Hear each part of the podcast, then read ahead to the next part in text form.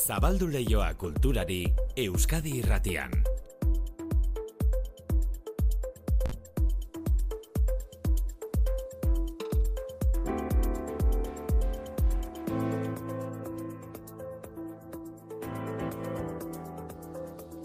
Ordu biak eta hogeita mairu manu etxe sortu arratsalde. Kaixo, Maite. Zepena dokakoa, eh? Bai, toki polita delako, gogoan daukatan ikusi nuela, orain dela urte batzuk, gariren kontzertu zoragarri bat.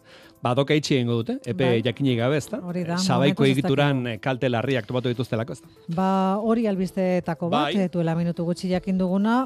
Egia esan, dokatik atera eta bestela bazegoen, ez da planak egiteko, datorren urterako planak egiten hasteko aukera, eh? Hori da, ez eh, urte berri ate joka dugu, eta atorren urteko kultura eskaintzaren berri ematen hasita daude erakundeak, donostian adibidez, tabakalerak zine eskaintza oparoa izaten du, urte osoan, eta 2008 laurako ze asmo duten jakin arazi dute, gero emango dizkigu xetasunak ainoa agirrek, Baina aurrera bena, bakeroen filmak, western deitutako filmak izango dira, baina garaikideak, gainera, Marguerite Dura, idazle eta zinemagilari eskenitako saia, izango da, eta urterokoa bihurtu den zientzia eta zinema zikloa egingo dute datorren urtean donostiako tabakaleran. Edurne Ormazabal, tabakalerako zuzendariak ikuspegi orokorra. tabakalerak era bateratuan publiko anitzak zine aretora erakartzeko naiz zinegileen emaitzak eta lan prozesuak ikuslei gerturatzeko helburuekin garatu dugun eskaintea.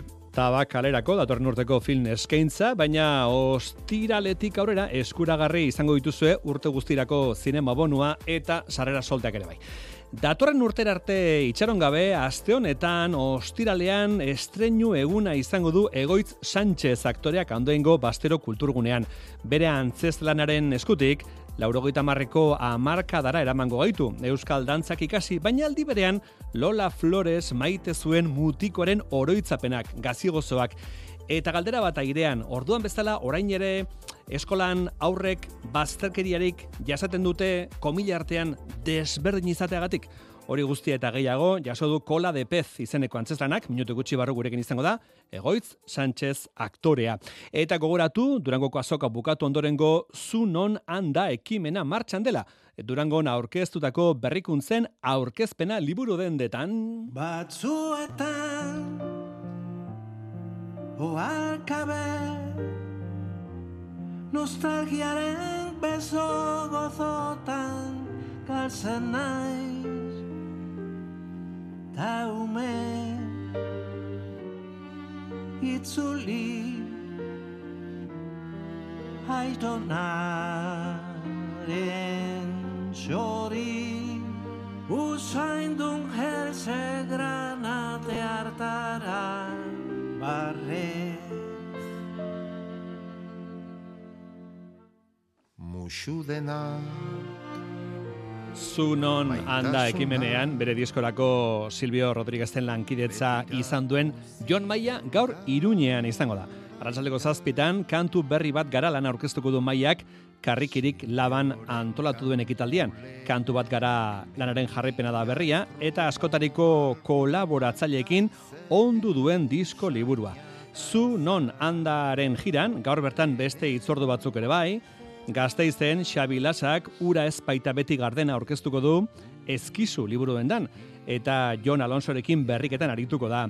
Barakaldon El Rincón del Papel dendan Xaberretxe Berria, Oier Aranzabal eta Alex Sambik archipelagoa komikia aurkeztuko dute.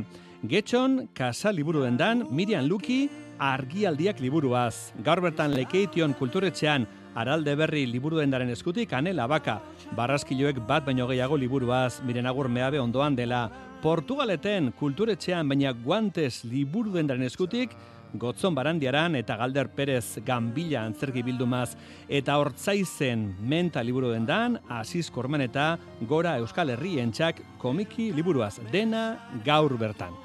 Hilaren hogeir arte, luzatuko dira herrizarriko orkezpenak. Andoni Urzelai, zu non handa ekimeneko burua gogoratu digu, filosofia, Durangoko azokako usta, Euskal Herriko liburu dendetara zabaltzea. Aurten, laurogita sortzi denda.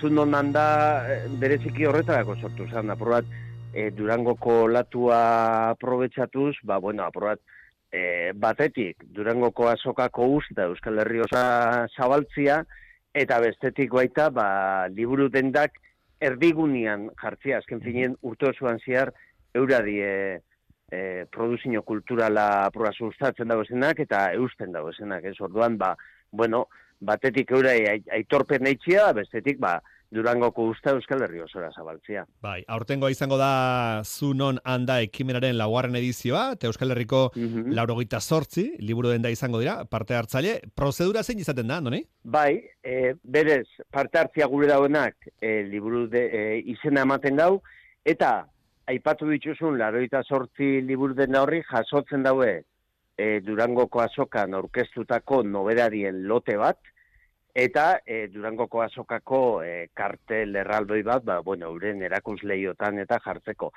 Eta e, liburu denda guzti horretatik interesa daukienak, ba, guk e, laguntzen zau e, liburu aurkezpen bat e, antolatzen. Mhm. Eta horretatik, kogeita zazpik aurten antolatu dituzte, ba, liburu aurkezpenak. Baina izen du liburu aurkezpen aurtengoak apurua berezi izate hau da. Edo musikarekin lagundutak, edo eh, errezitaldi batekin lagunduta, gau da ez izatea aurkezpen soil, bat, baizik eta, bueno, bai. nola biteko, kultur zaiotxo ukitua emutia aurkezpen bakoitzari. Ez? Bueno, laurogeita sortzi liburu den da, dira, zu non handa ekimenarekin bat egin dutenak, hogeita emeretzi bizkaikoak, hogeita sortzi, gipuzkoakoak, e, nafarrak amar dira, mm. arabakoak sortzi, eta iparaldekoak iru. Eta esan digu Andonik, ba, hogeita zazpi liburu dendetan, e, zera, e, egingo direla nobeda den aurkezpen moduko batzuk, baina ez dira soilik, itzaldi soilik izango, bizik eta kultur e, saio baten itxura eman nahi diozue. E, o, bai, bai, nola, bai, salia erakartzeko asmuakin, ba, bai. Bueno, ba, bai, bai, labiteko. Eta norbetek interesa baldin baduka, ba, informazio gehiago nahi badu, sartu da hila, durangoko azokaren eh, atarian, bertan topatuko du, egun ez egun, non izango diren aurkezpenak, eta nortzu parte hartuko duten. Osongi? Hori da. Eta horrela zer, hilaren hogeira arte edo, Andoni? Bai, azkena Josa Sarrinen diak iruñan ningo dau, Geizen geizenak azte honetan e, zentrau ditugu lehen aipatu dute moduan, arrazoi jakin bat, ati, ba, azken finien, gabonen bezperan, ba, liburu dendak, bueno, ba, zorakeria bat bizi dago da, orduen, ba, mm. nahi izan dugu azte honetan, e, konzentratzea geixenak, baina bai, azken eguna hogeixian izango da, Josa Zarri Mendiak iruñan orkestuko du bere azken liburu bai. Bueno, ba, bukatu da urrengo azoka, baina haren espirituak segiko du, eta ja, pixkanaka hasiko zarete urrengo azoka prestatzen, ez da ikusi dugu urrengo urteko azoka abendoren bostetik sortzira izango dela, baina hori ja, 2008 laugarren urtean iristen baldin bagara bentzat. Hori da, hori da, urtengo no joan da, da a ber, eh, bueno, da, da baita entzuliei, animazia urtien zierbe durangoko azoka bakarrik egun batutan da, baina bueno, urtien zierbe ba, sustatu espotu desatela Euskara sortutako kulturgintza, ez da? Arrimatu daitezela liburu dendetara, ez da, horregoten delako Euskarazko guzta oparo hori. Ba, Andoni Urtzelai, zu non handa ekimeneko ardura duna, eskarik asko, Andoni? Zeu, ei, mila esker. Euskadi irratian, kultur lehioa, manu etxe sortu.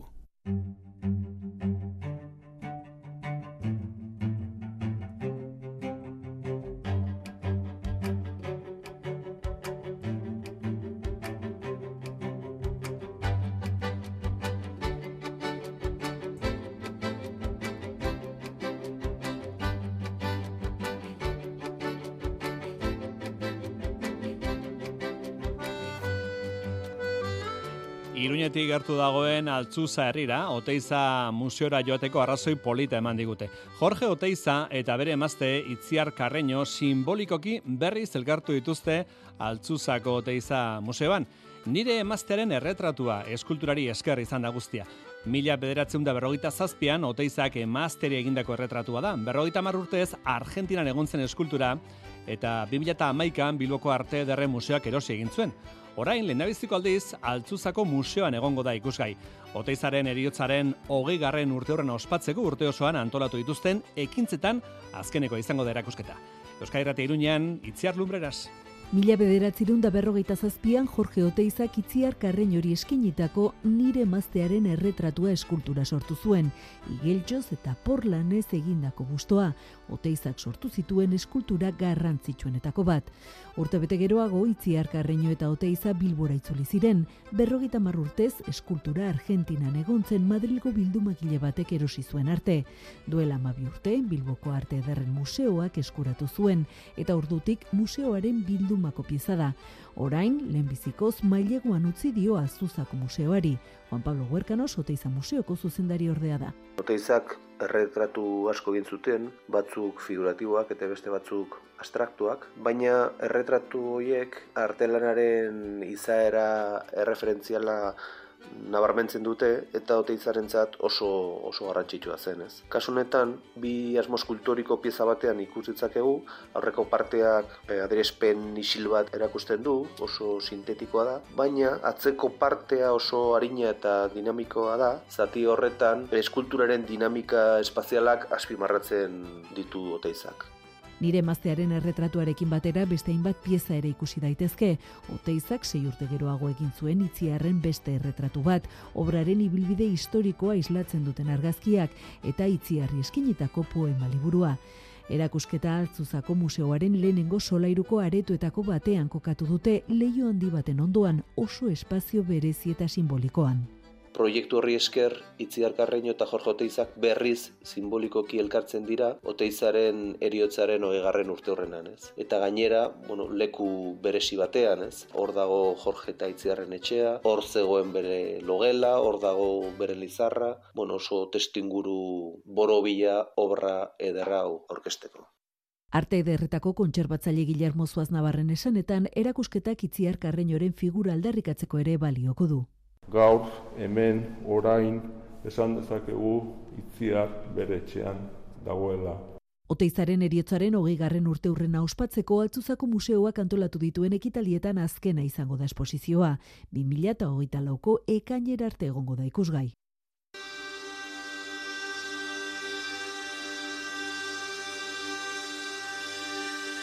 Aitzakia polita altzuzara joateko, Oteiza museora joateko.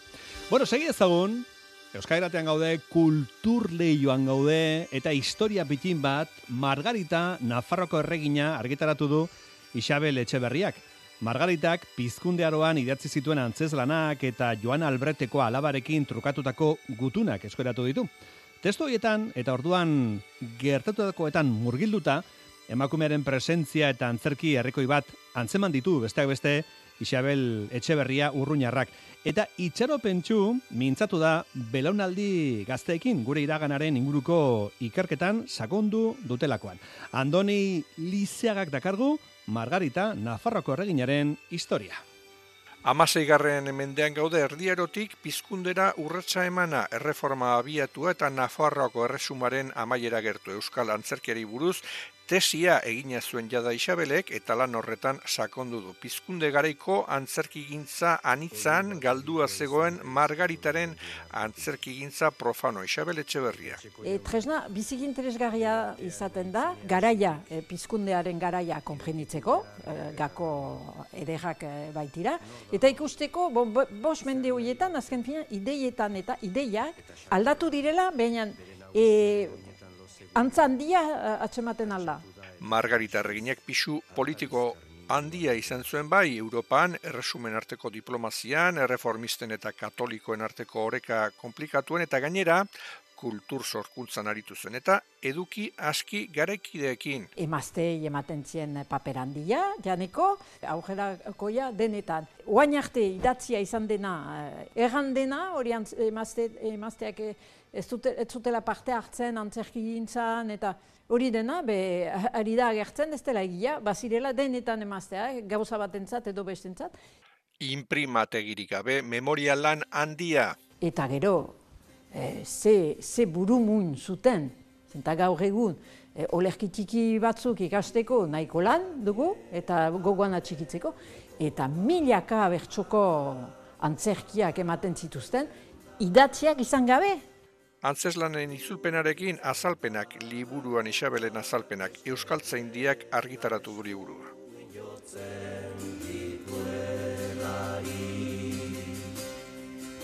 Harrigarria benetan Isabelek esan digula, esan diguna nola amasigarren mendean testu idatzerik gabe gogoan hartzen zituzten testu luze luzeak eta gaur egun ez gara testu txiki bat ere gogoan hartzeko gauza ez ga- ez gara. Gogoratu Margarita Nafarroko erregina liburua Isabel Etxeberriak idatzi duela.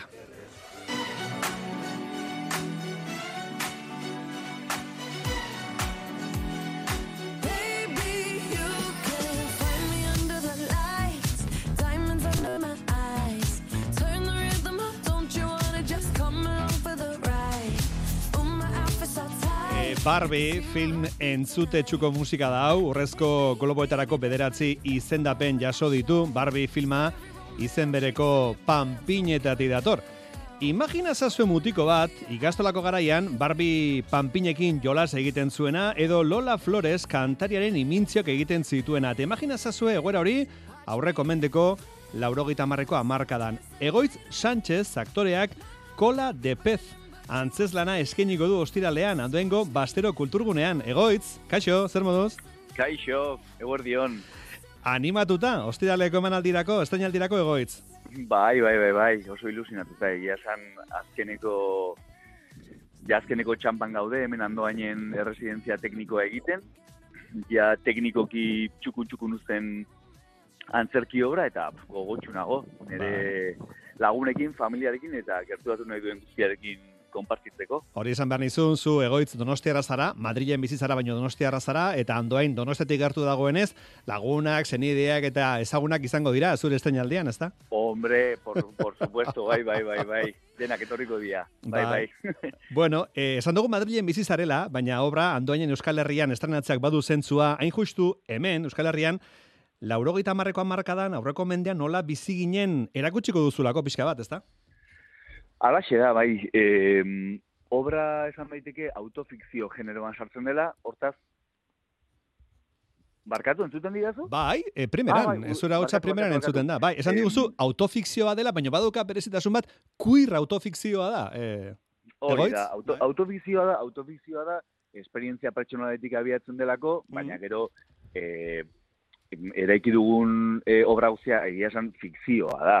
Eta fikzioan, autofikzioan azkenean, em, norbera, norberak bere buruari galderak egiten dizkio. Atzera begiratzen du, eta iraganean, iragana, iragana pixka bat kuestionatzen du, Mm. norbera e, galderaren zentruan jakin da. Mhm. De hecho, e, gure obraren kola de pezen e, azpititulua izango litzateke sirena baten errehabilitazioari buruzko onirikoa. Bai, e, galderak egiten dituzu, e, iragana gogora ekartzen duzu. Galdera Hori horiek gaur egunerako ere balio dute, esan nahi dut. E, laurogeita marreko amarkadan imaginatzen dugu, etzela erraza izango mutiko batentzako e, Lola Floresen imintzioak egitea, Barbie panpinekin jolas egitea, orain erraxago ote da, gaur egungo momentzat? Ba, nik egia esan ez etuzte erresagoa denik. Nik uste azkenean normatibitatearen imperatibo horiek oso oso zorrotzak direla eta gaur egun oraindikan hortikan ies egitea desente zaila dela. E, ze topatuko du, ostiralean zure gana joaten denak andoaina, e, zer egingo duzu eszenario gainean, jakina antzerkia da, antzezlana da, baina dantza ere egingo duzu, egoitz? Bai, bai, bai, antzerkia da. E, antzerkia da, e, dantza ere badauka, audiovisualak dauzka, Mhm. e, mm, parte performatiboagoak ere badauzka. Jendeak topatuko duena da, e, iragana errehabilitatzeko, edo, iragana errehabilitatzen duen pieza bat, bai. non pertsona batek hainbat pertsonaia errepresentatzen dituen. Mhm. Vale. Bueno, kola de pez. hor dantza dago, fol, e, euskal folklorea, e, flamenkoa, pixka bat, e, hibridazio guzti hori. Ze topatuko kuriosa da jendeak. umezinen garaian, laurogeita marreko amarkadan, Euskal Dantzak ikasi zenituen, Euskal Herriko aurra asko bezala, baina, baina Lola Flores ere gustatzen zitzaizun. Hombre, hori da gehien gustatzen zitzaidana. Niretzat hori zen, hori zen askatasuna, hori zen, Askatasuna, ez? hori zen, hori zen exotikoa zena. Dai. Bueno, berriro digu, kola de pez eh, ostiralean estrenatuko da andoainen, eta gero ikusi dugu, izango zarela Donostian, Bilbon, Getxon eta Madrilen, eta datorren urtean, ekarriko duzu Euskarara eta Errekamari titulupean eskeniko duzu? Oitz? bai. Oso ondo. Eta itzulpenak epa errastirena izango da. Bai. Ba, egoitz, Sánchez, eh, gombite egina dago, ostiralean andoainen. Ederki. Eskarrik asko. Eskerrik asko. Gero hon, agur egoitz. Agur, agur. Aio, aio.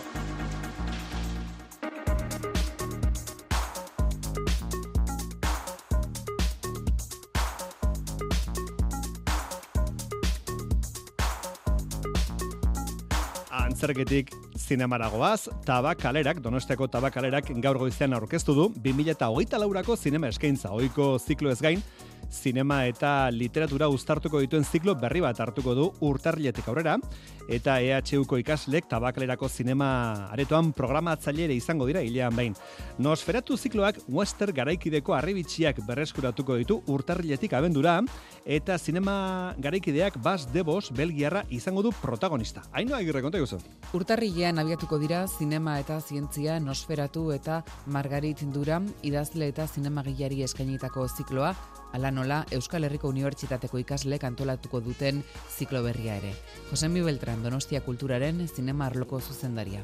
Urtarrilaren hogeita bostetik aurrera eta ekainera arte e, unibertsitateko ikasle talde batek hilean behin programatuko du tabakalerako zinema aretoa. Lehenengo zikloaren aria filmen soinu bandak izango da. Eta ikasleek aukeratu duten e, lehenengo filma e, Blade Runner da. Zientzia gaiak jorratzen dituen zinema zikloari hasiera emateko, Christopher Nolan zuzendariaren Oppenheimer filma proiektatuko dute tabakaleran urtarrilaren amaikan, eta aurkezpen hitzaldia Pedro Miguel Etxenikek emango du. Urrengo gunean berriz, urtarrilaren amabian eta literatura eta zinema gurutzatuko dituen Margarit Dura zikloari hasiera emateko, miren agur meabe gonbidatu dute tabakalerara. Idazle lekaitiarrak mila bederatzen derurogeita mazazpiko Le Camion filmaren inguruan hitz du.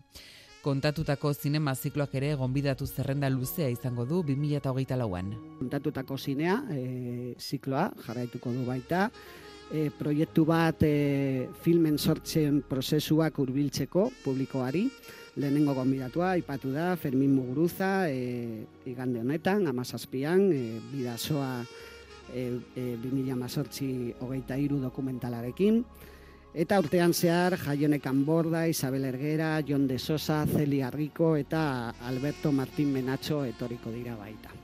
Eta urte berriarekin batera iritsiko dira alaber tabakalerako zinema pantailara, ba debo gidoilari eta zuzendari belgiarraren e, filmak eta nosferatu ziklo barruan Western Amerikar garaikidearen izenburu txalotunetako batzuk.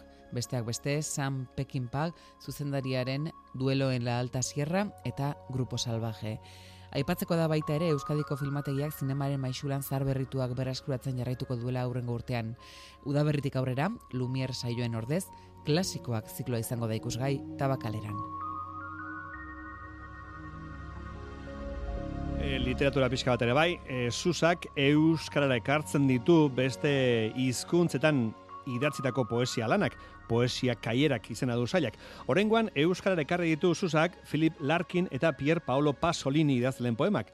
Mila bederatzeun da hogeita bian jaioak biak oso bizimodu desberdina izan zuten bi egile dira, eta biek kontatu zituzten beren eguneroko kontuak poesiaren bidez. Mailu Doriozola. Gizon argunta eta asmo handiegiri gabekoa zen Philip Larkin Britainiarra mila bederatzireun eta hogeita bian jaio zen eta laurogeita bostean hil, eta urte horietan egindakoa eta bizitakoa eraman zuen poesiara. Juan Jolasagarrek ekarri du Euskarara. Eskuineko inglesa, asmoa undiri gabekoa e, zera, e, aldatzeko.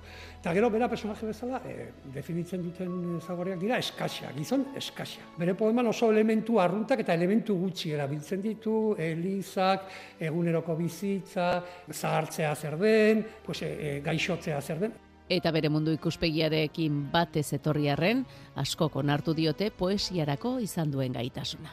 Hori dena nahazten du ideologia eskuinekoarekin. Hau zen, ba, Inglaterrako tradizio, Oxford, esnobismo hori, eh? baina horrekin, bueno, poesia hona egiten du. Pier Paolo Pasolini oso bestelakoa izan zen, Bolonian jaio zen mila bederatzireun eta hogeita bian, eta ezaguna da, poeta bezala ez ezik, novelagile, sinema zuzendari, pentsalari, edota kazetari bezala egin zuen lanagatik. Irene Hurtado de Saratxo Mendietak ekarri du bere poesia euskarara, idatzi zituen sei poema liburuetatik hautatutako hogeita mairu poema irakurri daitezke antologia honetan. Pasolinik arpegi poliedrikoa erakutsuzun, amaika langintzetan aritu zen, amaika kontradizio izan zitun, eta hoiekin guztikin bizi izan zen, azken trantzera arte. Neka ezin, asegabe, konponbidea aurkitu ezinean, gizakia zan, enean. Pasolini, katolikoentzat, ateo eta komunistegia. Komunistentzat, katolikoegia. Eta guztientzat, homoseksualegia. Antologia hontan, horren lekukotza utziena izan deu. Eta honek ere larkinek bezala bere egunerokoa marrastu zuen poemen bidez eta antologia honetan bere bizitza markatzen duten bi aro ageri dira.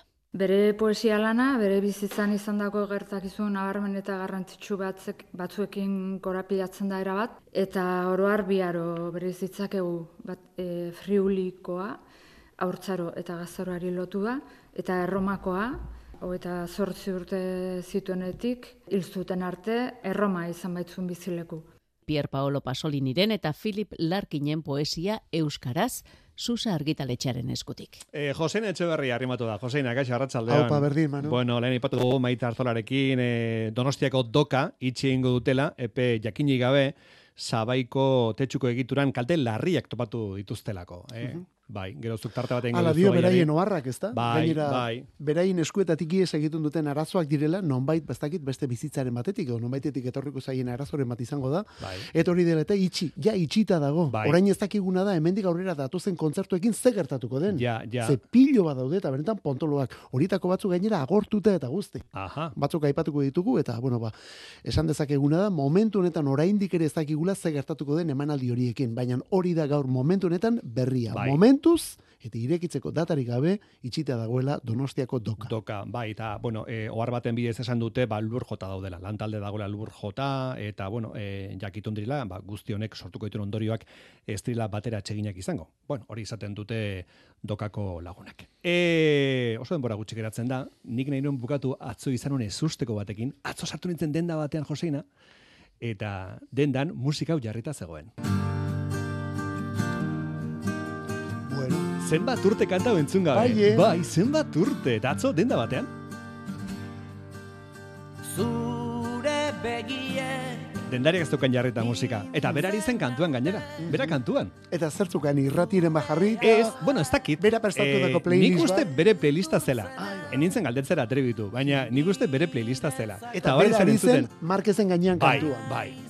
duke sentimendu muga ezina Eta gero urontzi banaiz eta hori ere egin zuen nik, eh? Ez, Nik- ez, ez, zuen. zaten geratu ah, zen. Bale, bale, bale, geratu zen orduan zati kantatuan. Josein Ez- arratzaldena pasa. Oh, bale, bale, ondo bazkaldu, Manu. Orain albisteak.